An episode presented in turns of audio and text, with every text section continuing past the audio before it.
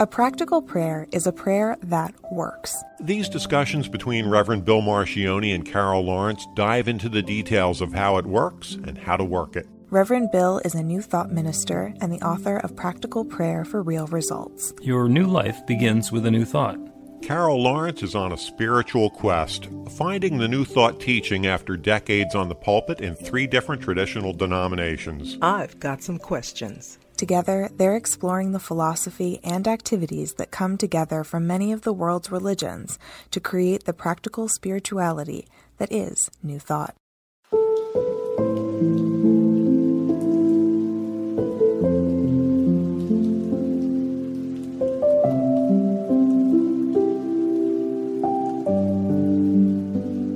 Welcome to the Practical Prayer Podcast. I'm Carol Lawrence here with Reverend Dr. Bill Marcioni. And this episode is recorded live.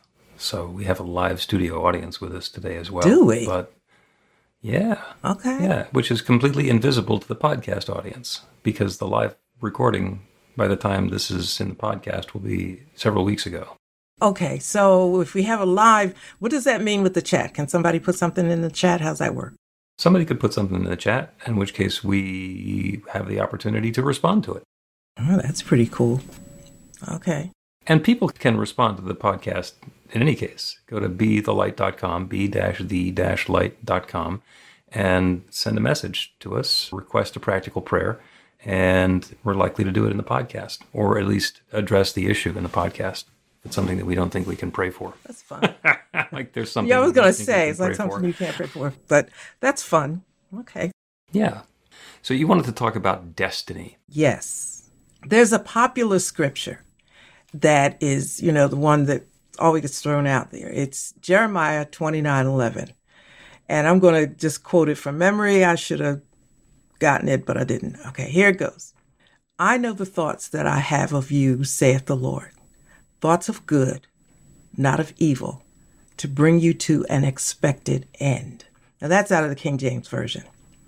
That's because I'm old, right? When I started, everybody just used King James and I memorized the whole thing through King James, but but there are better versions, you know, the common Well, English there are version. different Yeah, versions. they're they're better. So I would encourage They're less flowery though. The King James version says has a lot of. It's very artistic prose. Yes, I call it poetry, and that's nice. But you know, when you want to dig in, get an understanding, like I think the Common English Bible is pretty good. So, but it says essentially the same thing. The idea is that God has a plan for your life, and it's a good plan. Blah blah blah. And then when you like leap over to the New Testament, there's this pretty strong teaching of predestination particularly in the Pauline writings. So I wanted to throw that out there because in some ways it's comforting to think that God has a plan and it's a good plan. But the other side of that is if God has a plan and you go off off course from the plan, well, there's some things that are supposed to happen to you, you know, or that hap- there are some explanations as to what happens to you when you go off course. So, you know, I don't like the iffiness of it. And so I know what I think. You want to do what you think first before I weigh in? Okay. Yeah, you tell me what you think. Okay. So I think that the word plan is a little strong. I'm not sure that it's the best word to use. I think the word intention might be better. I think God has the best of intention. And maybe that's not even the best word. It's like the best for us, whatever word you want to put in there. I don't think that we can mess up if you want to say that God has a plan. So I think it's like it's all good. And within the good, we have options in terms of the way, you know, we want. I love the word co create, it just works. So within the economy of God, the universality of God, or whatever you want to call it, you could do it, you know? So God's plan is good. It's not so narrow that if you go off course, you're going to go to some hot place, you know, or suffer some disease, right? Okay, there's actually, to me, a couple of different ways that we can look at this. And the first one, let's dial in on the God part of this. This is the infinite creative power that has created everything that has ever existed. And it includes me and you and everybody who's listening to this. So this is a pretty good power. This is a pretty potent force. It's created galaxies, each of them with multiple billions of solar systems, stars. Okay, now we have one star near us. It's the sun. That's where all of our energy comes from. So it's big. God is big. God is really, really big.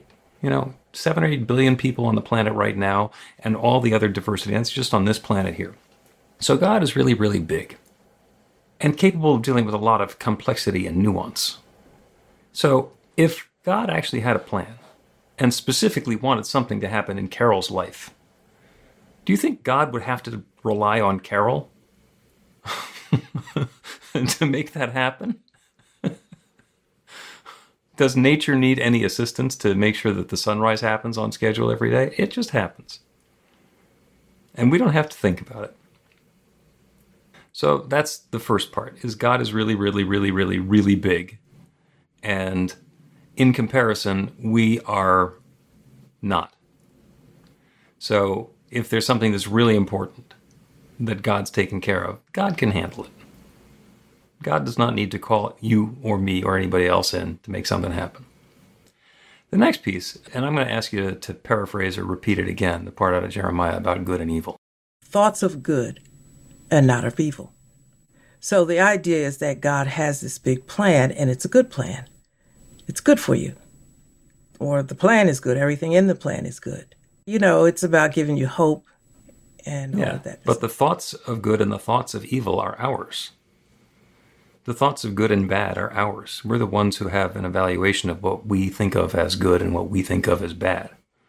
And we've talked about this before, you know. Somebody, you know, with a knife jabbed in their abdomen, good or bad. Well, if they need an appendectomy and the person doing the jabbing is a surgeon, good. if they're coming out of the Wawa, bad. So it's a matter of context. And it's the same sort of thing happening, but it's whether we call it good or bad. Same thing if we call it good or evil. Evil is when, to my mind, is where we let ourselves be involved in something that's less than what we understand to be good or best or highest. When we allow our own intentions or sights to be dragged down and don't operate at the level of excellence that we're used to. Anyway, that's my take on it. Okay, so then it's usually connected sermonically at times to that I, that thing in the idea of predestination that Paul talks about. I love that term sermonically, by the way. I haven't heard that one before. I love it. I told you, sometimes I go back and you know, think about these old subjects. I, I like to hang out in New Thought because it's nicer, you know, when you have to go go back and think about old stuff, I have to, it gets all formal. So in that space, you think about predestination and it's like you don't have any choices in this matter. You've already been predestined to do this or that or be this or that. And so I would always think, well, if that's the case, then why bother thinking or trying? You know, for me, when you think of co creation, I'm thinking like, I want to be my best self. You know, I want to be the best that I can be in whatever situation that is. But if predestination is going to like trump the whole thing, then why bother? Just go for the ride and try to stay out of trouble. And I don't think that that. Well, if you're going along for the ride and you're not worried about it, then why stay out of trouble? No, because there are consequences. Now, don't forget, that's, you know, we're bringing in this old idea, this traditional idea of predestination. If you get out of line, there's consequences. God wants you to behave in a particular way. And if you don't, then you're going to get punished. Yeah. Yeah. So, okay. yes, that's the general idea. And predestination to me takes away the hope and you know, me being a part of being my best. Like, you know, I like this word work. And you always say, you mm-hmm. know, I like the work because it's my work. And if it's my work, it's a good work. And if especially making me better, it's a really good work, no matter how much you got to work at it or I have to work at it. So, but if you tell me that I'm predestined to this or that, then it's not necessary for me to do anything. Like I have and by the way, you're not even telling me what it is. You're just saying that, you know, specifically actually, in that context, it talks about salvation, which we might talk, talk about at some point. this gets, you know That's what? another word that we can get into. Yeah, you know what? This gets kind of really deep sometime. I tell you what we're going to do. We're going to take a break and then we're going to come back and talk about my perception that there is both 100% free will and 100% predestination. And it's a question of resolution and granularity. That'll be good. Yeah. Learn to put practical prayer to work in your life. The steps are simple to learn and let you begin to get real results to create the life of your dreams immediately. Reverend Bill Marcioni's widely acclaimed book, Practical Prayer for Real Results, gives you a clear summary of the New Thought principles behind practical prayer and the series of easy to understand steps found in the most effective prayers from religions and spiritual practices all over the world and throughout history. Practical prayer is not a replacement for your religion or practice, it's a technique to make the work you do in consciousness even more effective. The book includes 40 prayers on various topics that you can adapt as needed and use as your own. Practical Prayer for Real Results is available in paperback, Kindle, and audiobook on Amazon or at b-the-light.com. That's b-the-light.com.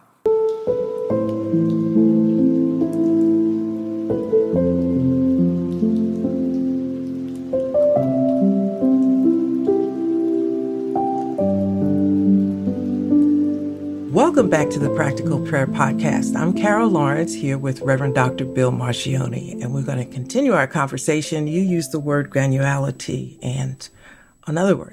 Granularity and resolution. And what I'm going to do is use those two concepts to say that predestination and free will are both fully operative in our lives. It's just at vastly different scales. So the first one is predestination, which is the notion that the Creator has decided what our lives are going to be. And free will is that we are deciding what our lives are going to be. And there's one of my favorite passages from the Old Testament is in the 23rd Psalm. Yea, though I walk through the valley of the shadow of death. And I like that one because it sounds ominous, like it's about death, but it's not. It's the valley of the shadow of death. So it's not even the valley of death, it's the valley of the shadow. So the shadow of death is that looming, impending end to our experience here on earth, yes? And our walk through the valley of the shadow of death is the progress that we make in our lives. And perhaps when we're babies and we start into the valley, we're not particularly aware that there's a death thing somewhere along the lines, but as we stop being teens and young adults, it becomes more and more apparent that eventually that's going to happen until the seasoned wisdom that comes with age tells us, yeah, this is something that's probably going to happen to me, just like it's happened to everybody else who's ever existed. So, predestination, when we are born into this life, is that we will live it. We are born into a human life on planet Earth, and our predestination, what the infinite, what God has intended, is for us to have the life and to walk through the valley of the shadow of death. And we can do whatever we want along the way. We can do things that we consider to be good. We can do things that we consider to be evil. And when we know that it's evil, then it's going to bring more evil upon us. And even if we don't cop to the fact that it's evil, since that's the level of energy that we're working at, that's the sort of thing that's going to be brought into our experience. That's the law of attraction working. So if I think that it's okay to live, I'm not going to use me. I'm going to use a generic third person. If someone believes that it's okay to steal stuff and to take things that don't belong and to abuse other people, then they're living in a world where that stuff is okay. And they will be attracting more and more of that to themselves. So they're not being punished by God for doing those things or believing those things or taking those actions. They are reaping the consequences of their own beliefs. That is the reality that they're creating. And that's free will. We are given this gift. We are expressions of God's divine love taking specific and particular form. I love the word particular because there's particles. Newtonian physics thinks there's particles. So we are the particles forming together that makes that divine essence that's God into me, into you, and into everybody who is listening to this. And we have complete free will as to how we're going to use it. And we can do it well, we can do it poorly. I've done it both. Sometimes in the same hour. I think in the traditional setting, free will is mentioned, but that's all it gets. It's just like honorary mention because then there's too much power in the understanding of the reality of free will. Because as I heard you explain that, you talked about God's plan is that we live, is that we live. And that so now here's your life, and you have the free will to figure out how you're going to live it. You can. You can do with it what you yeah, want. Yeah, and there are principles. I used to, I can't say it the way I used to because then that's not cool. that's not any bad words, right? But I don't want to perpetuate the thought. But there are principles operative in the universe. And, you know, you touch on some of those things and you set off a, you know, a myriad of consequences. So mm-hmm. I agree with that. But sometimes, and I think free will is a really big thing. I think it's always op- always in operation, not sometimes, but all the time. Oh, yeah, it is. And it's limited. Free will has its limitation. I'll give you an example. If you were to flap your arms right now, could you fly? No. You have complete free will. You can do whatever you want, and you're still not going to flap and fly. You want to fly, you're going to have to go down to the airport, just like everybody else. Yeah. But you can't defy the law, you know, certain laws that are in place, right? Like flapping your wings, it goes against the law of gravity. You can't do that. So, just moving on what you said, that God gives us a life to live, and it's our responsibility to live it. That takes me back to Genesis when God created us in God's own image. God put everything in place in a very organized way and gave men or the human, male and female, the responsibility to take care of all of this, you know? So we got the responsibility. I guess we kind of got the marching orders, but how we do that is up to us. And we can take care of things in a good way or a not so good way, you know? So that's where our free will comes in. And I think that that is consistent with what you were saying about free will.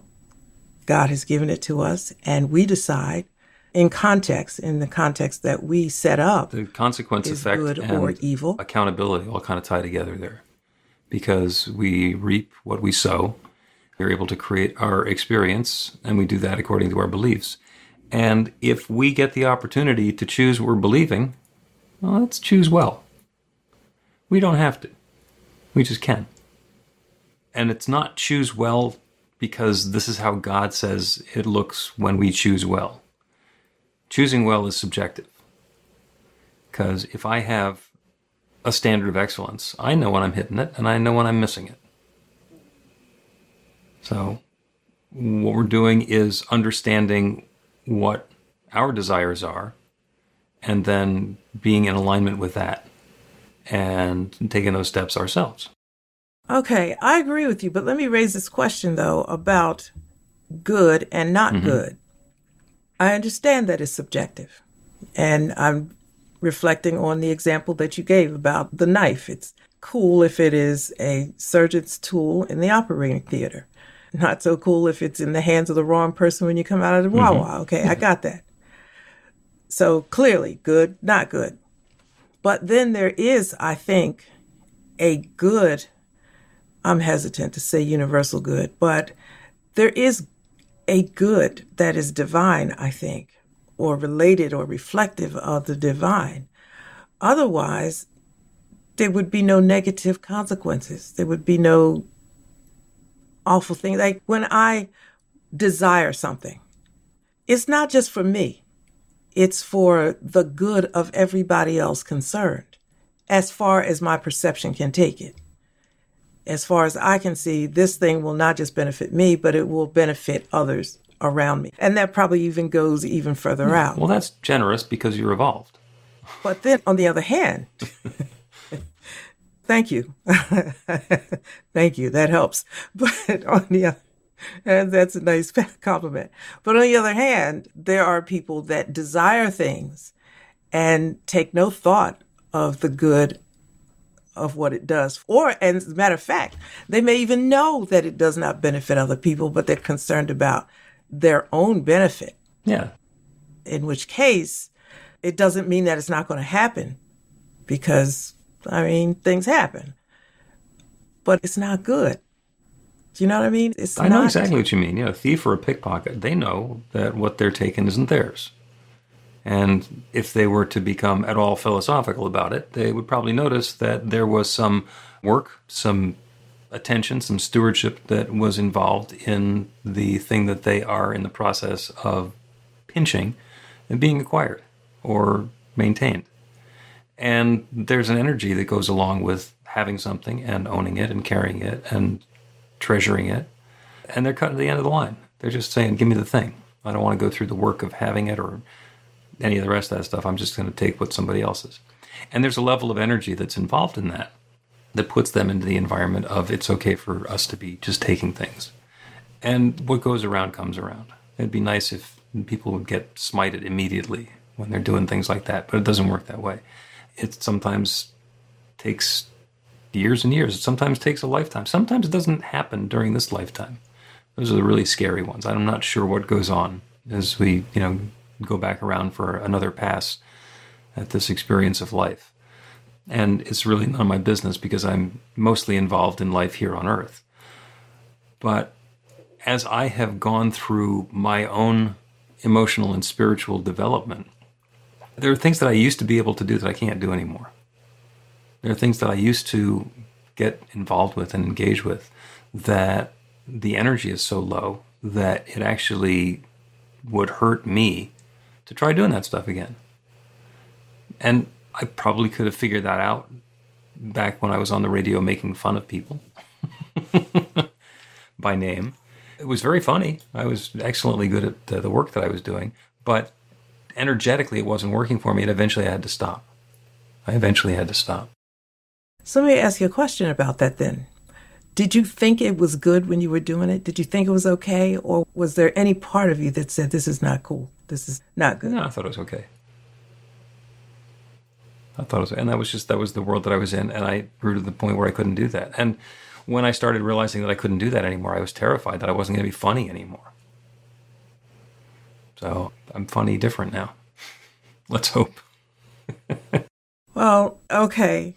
I have a lot of scenarios running through my head, and I'm thinking that sometimes people know that it's not good, you know, when they're doing it. Oh yeah, and know. while I was uh, maybe while I was in that transition, there was a, I got a glimmer along the way of changing. It wasn't just like turning the light switch. Let's take a break and continue talking about predestiny.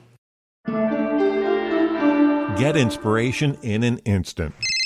God calls are the gentle and uplifting moment of truth to help you remember that the bright light of God's love is shining right now as you. It's your God call with Reverend Bill. Start your two week free trial today, and you'll get a phone call four times a week from Reverend Bill with an uplifting half minute message filled with insight, wisdom, story, and fun. Let your light shine. You can answer the call to listen to it live or let it go to voicemail so you can hear it later. After the free trial, your subscription is just $5.95 a month. The details are at godcall.org. God calls are disruptive, intentionally. Whenever you write something, put on a gold star. They take you away from your routine to remind you about the truth of who you really are. They come at random times between 8:15 a.m. and 6 p.m., so you won't be expecting them. And somehow, the message is exactly what you need to hear at the time. Magic is loose in the world. It's a moment of motivation in the middle of your day. Find out more and start your two week free trial now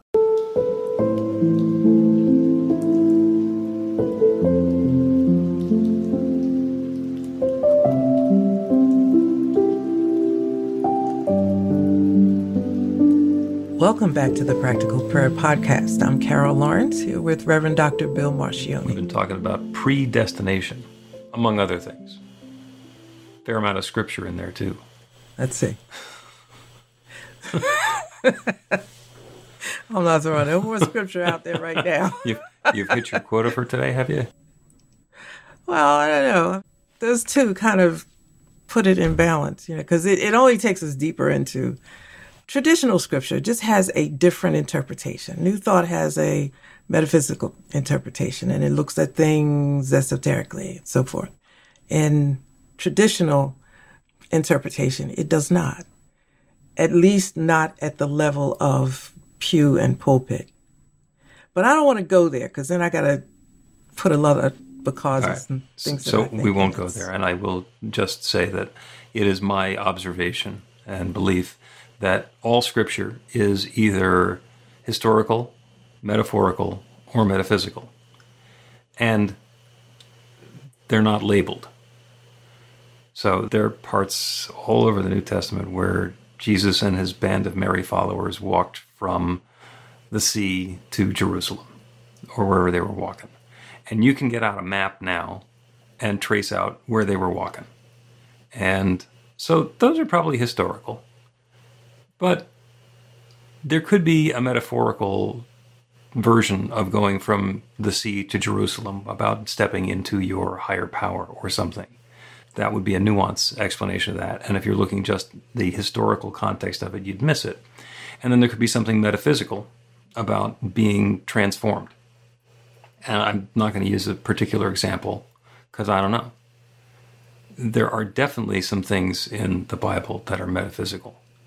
And when we talk about those as though they're historical, then that's where the wackiness ensues, where we insist that everything that's in the book is the Word of God, it's all true, and it's true in the way that I'm interpreting it. So, predestination and free will, to get back to that. To me, it comes down to that overarching desire in spiritual practices to be able to blame God when things don't go our way. If I think that I'm predestined to have this experience, then when it happens and I don't like it, then I can blame God. Whereas if I have free will and I can create my own experience, especially if it's an inside job and I don't necessarily know what I'm doing, then I can't blame God because I created it. I brought this upon myself. And that can be really uncomfortable. Yeah. I'm listening to you and I can't separate what you just said from the way we talked about when we came back in the metaphysical, metaphorical, and historical perception or way to interpret scripture. There are those ways, but they are not interchangeable. It has not been my experience that they're interchangeable in any one space. So if you look at it, how you live out scripture depends on how you interpret it. And when you do it this way and this way, then that's where a conflict comes in, in the traditional side. It's, you know, I remember when I first bumped into the Bible, really bumped into it. and I'm young, like not just Sunday school, because you go to Sunday school and you listen because you're supposed to. But when I just, you know, really looked at it, and I remember talking to God. I want to understand this 100%. Like I go after mm-hmm. everything, you know, I'm going to like dig it. And so I bought every study Bible there was in the Christian bookstores. And my parents were like going, why you got to have all this, right? And I would, for Christmas, I wanted, because they could be like 75, 85 bucks a pop. And so I would ask whatever the occasion, the new, but here's the thing. I'm getting Bibles all from the same place. You know, different people saying the exact same thing. And I'm thinking, I'm getting all this information and I'm getting all this knowledge, but it's really coming from one source, one place. When I say source, I'm not talking about God. Poor God is just sitting there getting interpreted. Poor God. you know, so really, so that's the, you know, one day we'll talk about this, but yeah, getting talked about and, you know, whatever. And Jesus the same way. This is what he said. This is what he meant, but that's only one. I'm not saying it's right or wrong. I'm just saying that's one pocket, right? So you come to new thought and then there's metaphysical and there's metaphorical. Although on the traditional side, there's like, okay, we do a little metaphorical stuff as long as it doesn't interfere with where we want to end up. you know, like I will take a story and I'll tell everybody's perspective that's in the story. You know, it's like 10 characters mm-hmm. in there. I'll tell a story from everybody's different point of view. It's, they can't do it all at one time, but whatever. Somebody told me, no, no, that's not the main whatever. Now, the main whatever is what you're looking at, right? The main story is the one, is the character that takes center stage that Sunday that I put him up there. That's the main story. So now, I didn't get a whole lot of applause for that. Let me make that clear. But I believe that. So I come over here to New Thought and metaphorical interpretation, metaphysical, that, oh, that's cool. And it's welcomed. It's welcomed. And I thought, okay. So when you say you take it all three these different ways, I just want to make it clear that they are different ways and they mean different things in different places. Absolutely. Absolutely. If you have a roadmap, you can use it to navigate. It is a historical document and it's showing you what the roads are like at this particular time. And if you have a poem that describes how you get from one place to another, and you insist that that's also a roadmap, but you have to follow it in this particular way, well, then you're getting a little bit away from the utility of a roadmap because maybe there's a metaphor for how we're going to move from one location to another. And maybe it's not about how I get from my house to your house. Maybe it's about how I make a movement in consciousness from the state of mind where I'm starting to the state of mind where you're starting so we can be on a deeper level of communication. And it doesn't matter. We are free to interpret all of that stuff in any way that we want that brings more uplift to us. And in fact, that's what's going to be the prayer. The prayer that we're going to do today is about the wisdom and the guidance and the clarity on that which is true for us and on what is our next perfect activity. Because, oh, by the way, if it's predestined, then the predestination is that we are free to do that and move in the direction of our success and love and dreams and possibilities, or sit where we've been blaming other people. So let's do that prayer. As we get to turn away from the stuff that surrounds us, the ideas of having to figure it all out, the notion that there's some limitation out there, and in order to get free of it, we have to find the hidden key, the magic decoder ring, and escape from some sort of bondage. Instead, we can turn our attention to that divine power and presence, the infinite creative essence that has created everything. We call it God. We call it spirit. We call it nature. We call it source. We call it the Big Bang. We can even call it the big happy coincidence. There is some way that we all got to be where we are now, and it, that's a gift. That is a gift. So we understand that there is one big happy coincidence and it continues to unfold and reveal and express itself in all sorts of different ways, including me, and including expressing itself as Carol and as everyone who is listening to this prayer. Each one of us, a divine and perfect expression of that one, shining that bright light of divine love in our own unique and specific and particular way. That good is at hand right here and right now. And everything that we are is some aspect of that divine essence. Everything we are is a particularization of God's divine good that makes it specifically and uniquely us. We are that gift, we are that light, we are that possibility. The mind with which we think is an aspect of the one mind. So everything that's known anywhere can be known everywhere and can be known to us. So that infinite intelligence that knows everything is even now guiding each of us to a greater, fuller, richer, more deep and detailed understanding of that which is ours, that which is next, and that which is ours to do or to engage in. Those next perfect steps are revealed with exquisite perfection, crystal clarity.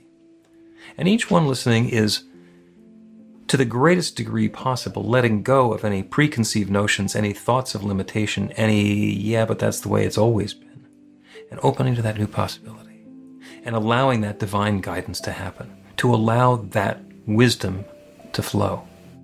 We don't need to understand how. We simply need to say yes and allow that good to be revealed. And then we get to take the steps each in our own way, different steps for all of us, but all marching joyously in the direction of our dreams and goals. And that's how love unfolds, and that's how good unfolds more thoroughly and richly in the world. For each of us, as an individual, for all of us together. Love is unfolding, the light is shining, the good is at hand, and I'm grateful for it. And so, with gratitude for this good, I speak this word, I release it into that creative law that has created everything, and I now invite it to create this. I let it be. And so it is.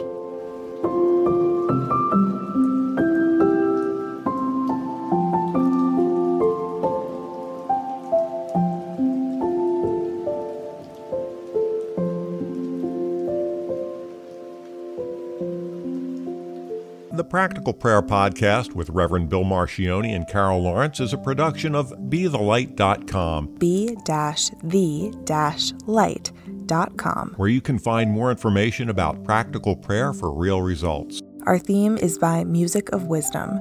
You can learn about the spiritual community of New Thought Philadelphia with daily guided meditations Weekly celebrations of spirit and Reverend Bill's classes in practical spirituality at newthoughtphilly.org.